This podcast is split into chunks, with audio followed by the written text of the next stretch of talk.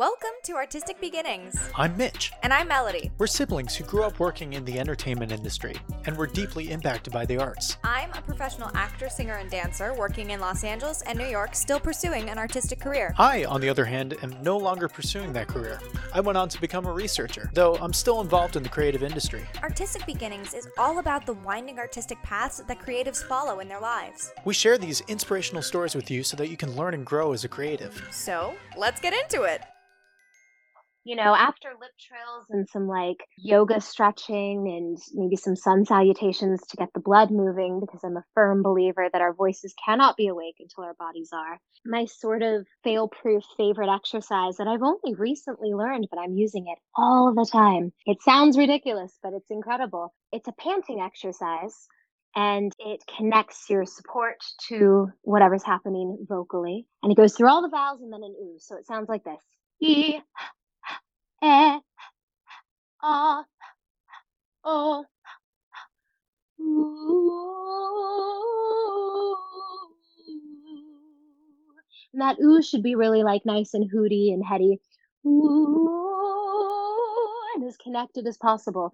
But going through the vowels that way in a really nice, open, rounded sort of tone and connecting it to the breath like that it sounds so simple and basic, and I'm telling you, it is magic. Hey everyone, welcome back to Artistic Beginnings. Yeah, Artistic Beginnings. We are here. We are here. I hope you all had a, a, good week, a productive week, or a lazy week. You know, in quarantine times, you got to have some lazy days. Take care of yourself. Yeah, hope you're still staying creative. Drink some water. Making music. Yes. Doing art. Creative and hydrated. Dancing. We should make a t shirt that says creative and hydrated. Ooh, yeah. Hydration. the next best thing to breathing. Hydration and creation. I love it. I'm sure it exists. Anyway, this week on our show, we have Juliana Hanson. Yeah, super amazing, working in Disney stuff and, and all of the cool work that she's done. Yeah, we really run the gamut of everything that could happen to a performer from getting kicked out of school, performing with Disney, to being a performing singing waitress, to, you know, being on a national tour, lots of things. Yeah, we even talk about a lot of really relevant pop culture things. Oh, like yes. Dua Lipa. and the Tiger King. uh, well, of course, the Tiger King. God. Make sure to stay tuned to the end of the episode for that lovely discussion on Is the Tiger King truly art?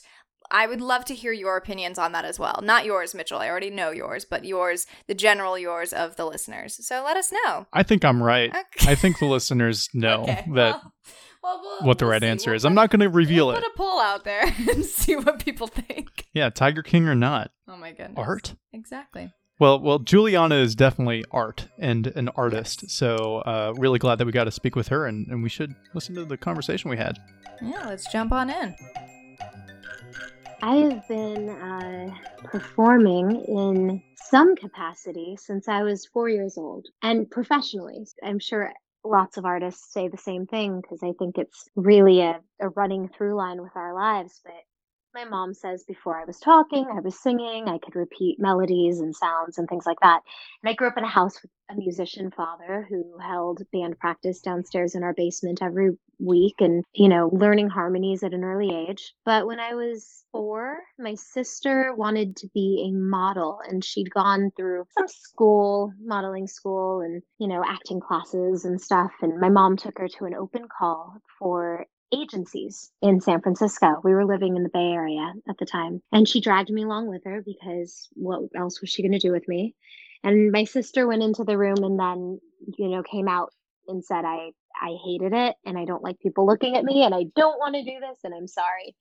And I said, I want to try. So my mom sent me in the room. And I don't remember much about it, but I do remember a room full of people asking me to sing something. One man being like, You could sing Happy Birthday. And I was like, mm, I don't like that song. I'll sing You Made Me Love You by Judy Garland. And uh, I what a choice. clearly remember that. And I don't really remember anything else about that day, but my mom says that I walked out holding hands with somebody who said, We love her and we want to sign her. And I started doing print modeling. And from there, I started doing some educational docu series. You know, there's not tons of TV and film in San Francisco, but some video work, educational videos and stuff. And then eventually, you know, my first musical when I was five, I played Molly and Annie. And that was cool because it was a really long run. It was just a community theater production. I think it, the show opened in like October or November. And by like my birthday in January, we were still in, in a run. I had a Annie themed birthday cake that my mom made me. And so it was a nice long run of, you know, Friday, Saturday, Sunday shows. And it really, I think, was a great introduction into the world of acting and singing and the craziness it is to be a performer. when you first started off in the role of Molly and everything, were you ever scared of doing the performing in front of large groups? Was that your first time kind of being in front of that large of an audience?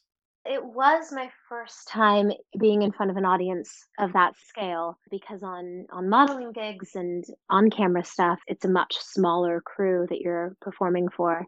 I was a little apprehensive about dancing in the song You're Never Fully Dressed Without a Smile. Dance, for some reason, I started young. I was in, you know, baby tap class and did little recitals, but I've never felt very confident with my dancing ironic that the first Broadway national tour I got cast in was Thoroughly Modern Millie because all I did in that show was dance. Yeah. But I do remember being a little nervous about having to learn choreography as a child in Annie. Aside from that, though, I, I was overly confident with the singing and this memorizing my lines and shouting them out. And yeah, so I remember that experience as just being pure bliss, and just realizing that like that was the greatest thing in the world to do. And I wanted to do so much more. Did you feel like that was kind of a launching point for you? Did that happen simply when you were doing the print work and the other kind of project that you were doing? Yeah, I wouldn't necessarily consider it a launching point. I think it gave me some good sort of preliminary experience for jobs to come, which would make more of a significant impact in my life. But, you know, I think I would consider the launching point literally just singing in the house with my with my dad and my uncle. I don't see the community theater production as being much different than that. You know, of course, mm. there were jobs that I booked a little later in my career. By the time I was like six, seven years old, we were doing frequent trips to LA, and I had a Los Angeles agent, and I was doing commercials and voice acting and things like that. And I think that that I would consider more of a launching point when my San Francisco agent said, I want to introduce her to somebody down in LA because I think she should be doing more. And that was a launch from non union work to lots of union jobs and a new level of professionalism, I guess. Awesome. So you said that you would sing with your dad and your uncle. Were they particularly musical? Is that where you get your initial artistic drive from? Yeah, my dad, he and my uncle were in a band for like 25 years. That's how they earned their living moderately successful, some radio play, but you know, not much, and mostly long term gigs at different venues around town and playing events for people, weddings and parties and things like that. But they definitely, I mean, they're super talented musicians and singers. And I think just kind of being around that from the beginning is sort of where I learned a lot, like right off the bat. You know, my dad and I, you know, would sing songs in harmony and then we got so good at singing together that we'd like mess with each other by like jumping to the other person's part and forcing them down to ours, turning it into like fun little annoying games with each other. And I think it, it really laid a foundation for when I started singing professionally. I was ahead of you know some of my peers in that way because I had such a rich background of it just in my family life. Yeah, that's interesting. Did you find that a lot of the people that were around you and not necessarily like your immediate family, but kind of the surrounding community also kind of fueled that piece? I, I, I just heard you say that, and it's very much the influence that Melody and I had, where both mm. of our mm. parents were very, very involved in the arts, and all of their friends were as well. And we just naturally grew into that based on who we saw the most in our lives. Mm-hmm. Mm-hmm. I I don't know. I mean, you know, outside of my dad and my uncle, I don't think that there were many other people in my parents' circle who were entertainers in any capacity. My mom is a creative, like she's always loved fashion design. She went to school for that. You know, the fans of the arts for sure, but I think it was different than you and Melody in that neither of my parents once my dad stopped, you know, gigging, that neither of my parents were involved in any way. And they had a big learning curve when it came to auditioning for theater, even community theater, and what rehearsal schedules were like. And, you know, I think we all kind of learned that together. And I think that as I got more and more involved in performing, I naturally just started meeting you know other people who had experience and learning from them my parents yeah no none of their friends were involved in the arts at all. So i you know i got a lot of that community when i would work a job or when i would start taking singing lessons with a teacher or you know eventually in middle school going to a performing arts magnet school. And then suddenly there were other people who were as focused on it as i was with the performing arts school that, that you went to do you feel like you you grew a lot as a performer or did you get any other kind of value from experiencing that was it a good experience bad experience how was how was that for you well, I went to a middle school and then I went to a high school, and they both had a, a focus in performance art. Mm. In the middle school, say, you know, at the end of elementary school, I got cast in my first equity show. So, alongside television work and the commercials and the voiceovers that I'd been doing, I now had my first professional theater experience.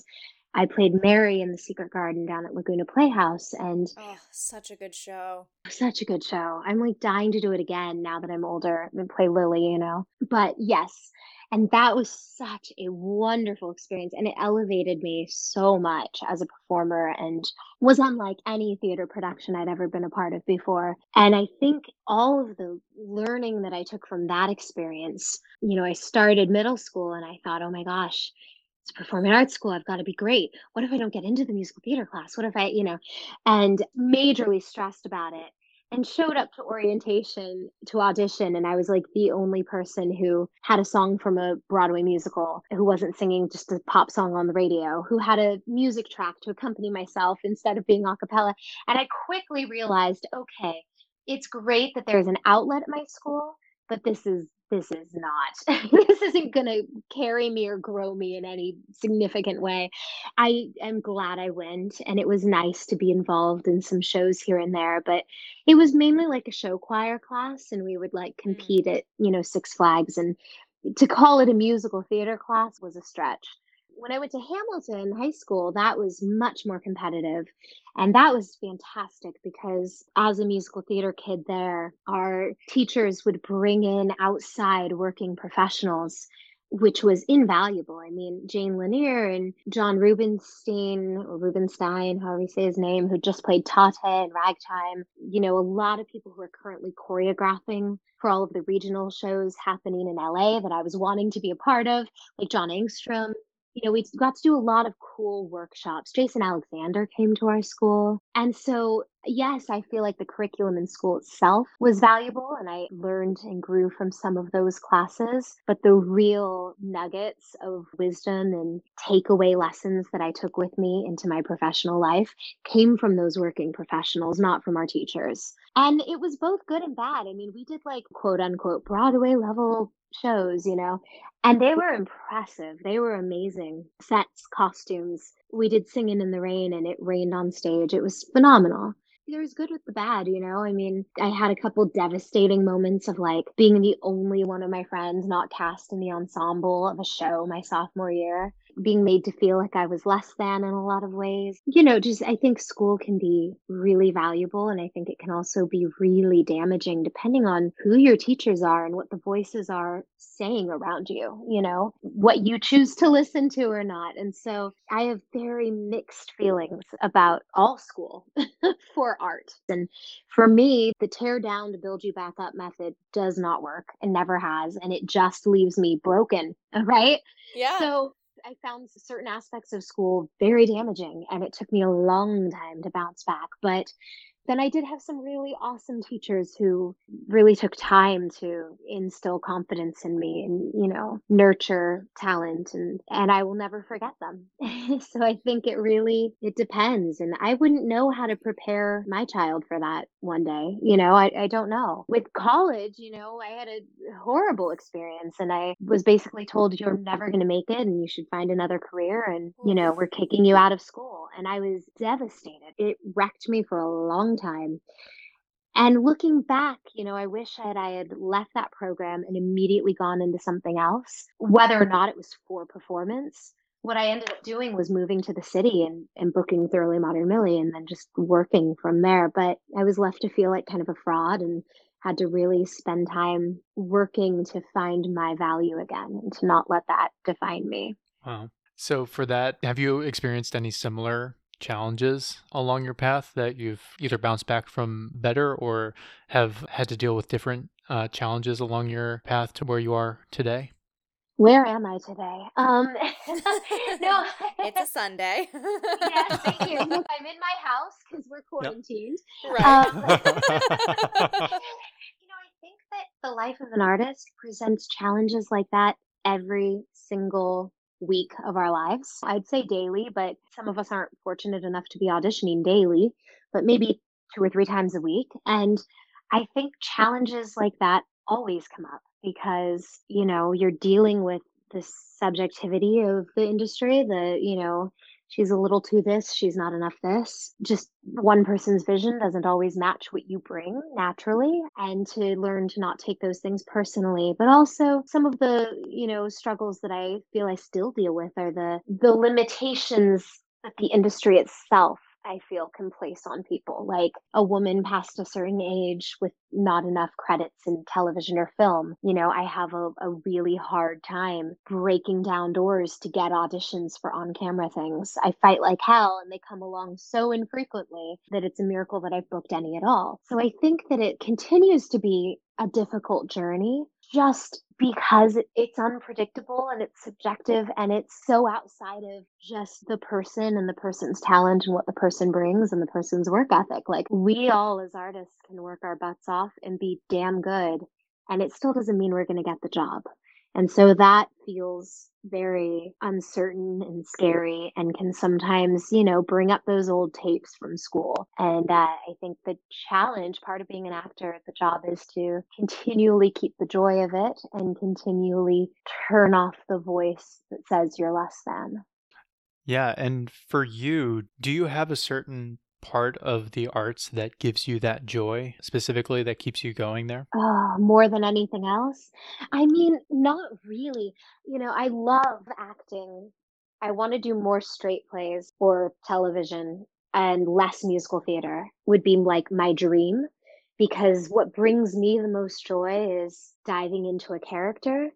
That said, I am a singer through and through. Like I was born singing and that's the primary way i earn my income is through my voice whether it's voice acting or you know singing for a cartoon or singing in a concert at a stadium and i love it. It's easy to get burned out on that and so i have to find ways to keep the music fun to keep the joy in the in the music because i do it for my survival jobs too. I sing at church as a worship leader and I sing at a restaurant as a server and I teach voice lessons. And so, you know, when you use your voice that much, you know, I hardly listen to music that's not related to something I have to learn for a gig. And so that's sort of a struggle right now. The minute I have an opportunity to do it in front of people in like a concert mode, so, like taking it out of an audition world or taking it out of like a survival gig world and putting it in just the context of pure performance, the joy comes flooding back. And it's like, I can't stop it. I can't help myself but to just fall in love with it and be over the moon. And I, I come off of it with such a high. But in the day to day, it's a very love hate relationship right now. And I think that really just comes from it extending into so many different areas. What I love about acting and, you know, apart from my singing, is that it really allows me to experience humanity in so many different ways and forms. And you know my voice can be anything it wants to be. I don't have to i don't feel the pressure of being perfect like i do when i sing. When you're singing I didn't realize that you were able to leverage your singing in pretty much all aspects of, of kind of how you're incredible. you're leading your day to day life, which is really even right crazy. now. I'm doing quarantine voice lessons for people. That's great. yeah. Virtual, you know, it's like it's great and it's a, it's a gift for sure. It's you know. How did you find I know that it's a working changing situation where you're you're trying to figure out the right balance between all of these things, but how did you find that initial chance to do all of the vocal teaching, the uh, mm. singing waiter situation and then your other singing opportunities? How does that all kind of balance itself out? from being a musical theater actor in New York and then moving back to Los Angeles, the first job I booked was with Disney down at the park. And so, you know, that opened up kind of a survival gig slash performance gig opportunity for me. And after three years of doing that show, the show closed. It was just I needed money and it was what can I do? mm-hmm. You know, what can I do that still gives me flexibility as an artist? Because if, you know, my agent calls, I'm going to go to my audition. I don't want to go to work. So they can't conflict. Right. So the server thing is kind of what came from that. My friend Carly had been working there and she was like, well, they're flexible and it starts at four o'clock every day. So you have your days free. So that's how that happened. And, uh, you know, people at church, the church that I just attend normally found out that I performed with Disney and do this professionally. And so one Sunday they were like, when are you going to sing with us? And after volunteering for a while and not being paid and really just loving being up there with the band and, you know, then they said, hey, we can offer you a part time position and we can pay you. That was a life changer. And the voice lessons, I've just over the years had certain people ask me, and for a while i just said flat out no i don't do that because i didn't mm. know how but i've been training vocally since i was six seven years old. I've read books. I've worked as an apprentice with a teacher over in the uk i've, I've done i've done it and i finally just had to grow a pair and decide to give it a try. So i started out with kids and now i teach adults and children and teens and all levels and you know that's been a really neat thing that I feel also connects me to the joy of performing because, you know, one of my biggest loves of being on stage or voice acting is is that it gives you a little bit more of a platform to affect people's lives. Maybe a teenager looks at you in a different way because they've seen you on stage. To me, connecting with humans is like the most important thing in life. And so to be able to take any small level of achievement that I've have attained, any success that I have, and then pour it back into other people. And teaching is a big part of that, getting to encourage and uplift and and inspire. I went on my diversion. I started answering your question and then I just spun out. I warned you.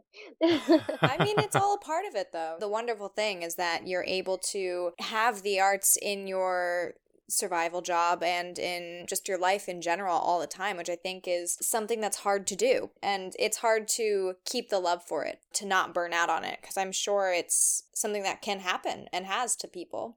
Yeah, you know, I was working two nights a week at the restaurant. For a while, I was working three. And in January, I decided I'm, I'm done. I, I'm going to work one night a week and I'm going to have a little faith that that's going to create space for more of what I want to be doing to come into my life, you know?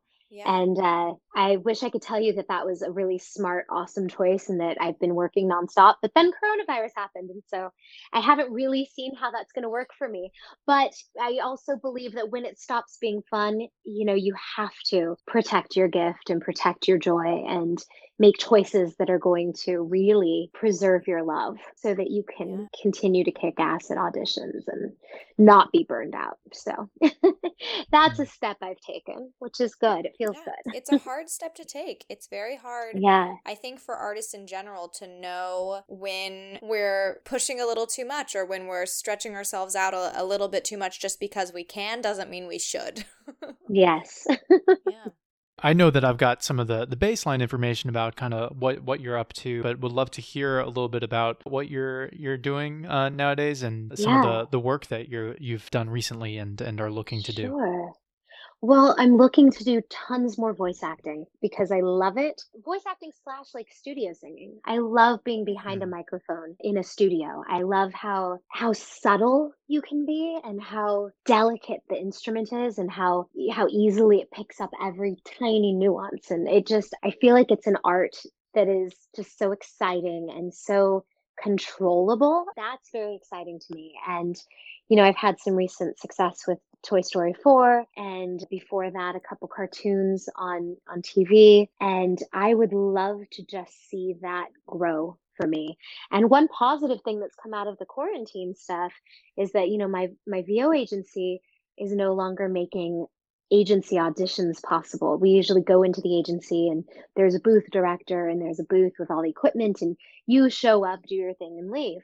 Right. And uh, now I've I've learned how to do it on my computer with a professional grade mic, and I'm like nerding out over the fact that I can do it myself now. Yeah. So if I don't want to go in, I don't have to, and that can tip into doing my own projects, and it's very exciting. It just kind of opens up more for me. I'd love to do more of that. So, you know, it's exciting to kind of create your own projects and then see them actually start to take shape which you guys know about from creating your podcast. yeah. Have you ever thought of doing a podcast? You have the time. I haven't.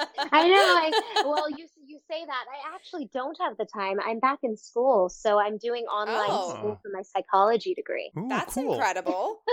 Wait, hold on. You just dropped you just dropped that. Let's talk about that. That's a beautiful thing about working for Disney. Any hourly employee can go back to school for free and Disney pays for all of it your textbooks everything. It's awesome.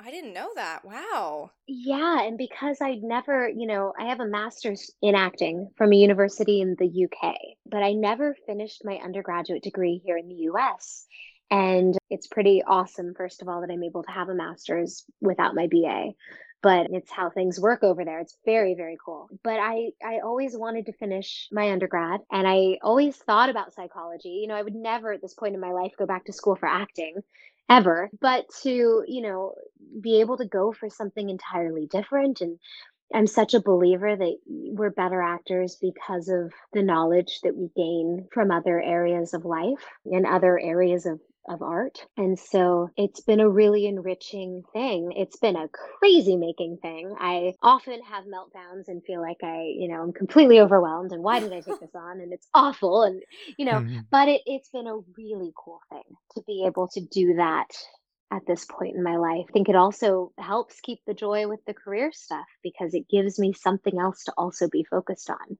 So I'm not strangling my art or my pursuits because I'm also so fully pursuing this degree. And I really believe that when you, you know, to give you a musical theater reference, that song Meadowlark, you know, you put something in a cage or you hold it too tightly and it dies. Yeah. And so to be able to take a step back and be like, oh, that agent didn't respond, but it's okay because I have an essay to write. I think I've seen, you know, career stuff open up in in bigger and better ways for me because I'm in school. I really like that. So I imagine that this is just one part of that then. You're doing that that schooling now, but do you have ideas of other things that you would want to do to kind of enrich your life or, or give you kind of that extra space and perspective? Mm, I can't handle very much more, to be honest. You know, I mean, being an actor is a full time job.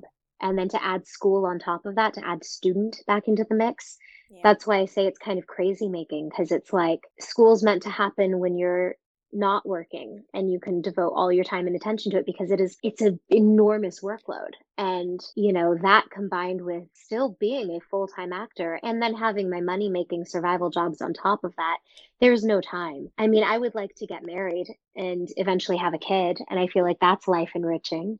But yeah. as mm-hmm. far as taking on another hobby or another career there's just no way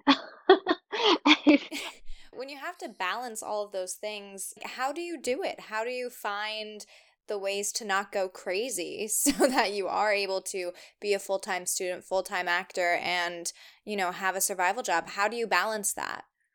I think everyone's different, but for me, I, I get overwhelmed really easily. And so being committed to meditation and yoga every day helps me not spin out and be so overwhelmed that I can't think straight or see straight because that can happen to me very easily. So I really, you know, in the beginning when I started going back to school, I was I would chain myself to my desk all day and not do anything else. And I felt like, oh my God, I'm not living my life. Like all I'm doing, it's overtaking me. When I started gaining a little bit more balance and making time for things that feed me spiritually and physically that can calm my mind, suddenly it, it didn't open up more hours in the day, but it certainly opened up a little more space and mental capacity to take it all on. And I've just had to learn, and I'm continually reminding myself, you know, that I don't have to get straight A's. I am, of course, but no. Um, we have to hold yourself to some standard. yeah, right. But I, I, I'm starting to just adopt that spaghetti to the wall mentality. And I Mhm. will literally like clock how long I've been sitting at my desk, knowing that I have a commercial like, audition in two hours, and go, ah, spaghetti to the wall, finish it and submit it, and don't even proofread. Like, I don't care anymore. Like, I'm learning to care less so that I can find balance because otherwise it would be one or the other and, and something gets lost. It's about compromise and it's about learning what deserves your full attention. And, you know, I recently submitted an assignment knowing full well that I left out a whole element that she'd asked for. And I was like, I don't care. I've done this really well and I'm submitting it. And it's not important enough to me. And I got a B. And she wrote, It was great, except you didn't. And I was like, Yeah, I feel okay about that. I chose to spend more time on my voiceover auditions that day. And it, you know, that felt more fulfilling. So prioritizing and yeah, it's hard to do. It's hard to do when you want to do it all. Yeah. it really is. Yeah, no, that's incredible. It's actually really refreshing to hear that kind of perspective and and kind of how you're you're approaching it. So that's really nice. Thanks for sharing that. Yeah, thank you. So we like closing the show with some final questions that we'd love to ask you. Yeah, great. Amazing. Well, you kind of already touched on this, but to ask you a little more pointedly, what is the hardest thing about pursuing the arts? Mm, yeah, I would just have to say for me, it is living with uncertainty and holding on to my self worth, believing in what I bring as being valuable. Hmm, that's awesome. On to the next question. Yes. Totally not on the same wavelength at all. I like spaghetti and meat sauce. No. Literally, here we go. Are you ready? What is your Yes. favorite piece of art right now? Piece of art? yes. Ooh. Yeah. Oh my gosh, it's hard. Yeah. Could be anything. Well, movie, TV I mean, show. I'm- Yeah, I was gonna say I love the TV show Sex Education. I'm like Hmm. loving that Oh, show. I haven't watched So, it yet, but I've had I've had so many people recommend it. It's fabulous and it touches on everything. It's hilarious, it's offensive, it's, you know, surprising, it's I, I cried watching an episode. So that I would say, and then the other thing that came to mind is um Brandi Carlile, her album Give Up the Mm. Ghost. I'm obsessed. I play it a lot. What's your favorite piece of art right now? I want to hear about you guys. Oh, I know that's not the point of the show, but can I ask? yes, you can ask. You Oh, can. Do you want to go first? Oh man. Uh, okay, so I'm- I'm I gonna- always I'm- make him go first. yeah, I'm I'm gonna cheat a little bit just because uh, we just watched it yesterday. I I watched Tiger King Yes. on Netflix. You're gonna say that's your favorite piece of. Is that art, Mitch? It it Thank you, Juliana. not Thank not you. only is the documentary art, Joe Joe freaking exotic is art. Uh-uh, uh-uh. Oh I watched God. one episode and I was like, I don't know if I want to spend my time with this anymore. It It gets was- so much better. Okay, you have to get past the first episode okay. because it is absolutely freaking insane.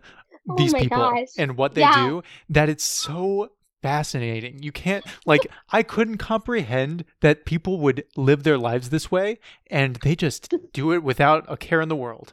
That's fair. All right, maybe I have okay, to I make it still past might the have first to make you defend why it's considered art, but but I'll give to you that it's fascinating, and I will give it another try. I'll watch the second one. Okay, here I'll give it another try to show the the artistic part of it is throughout. Ultimately, the story is to better understand these people that you don't understand.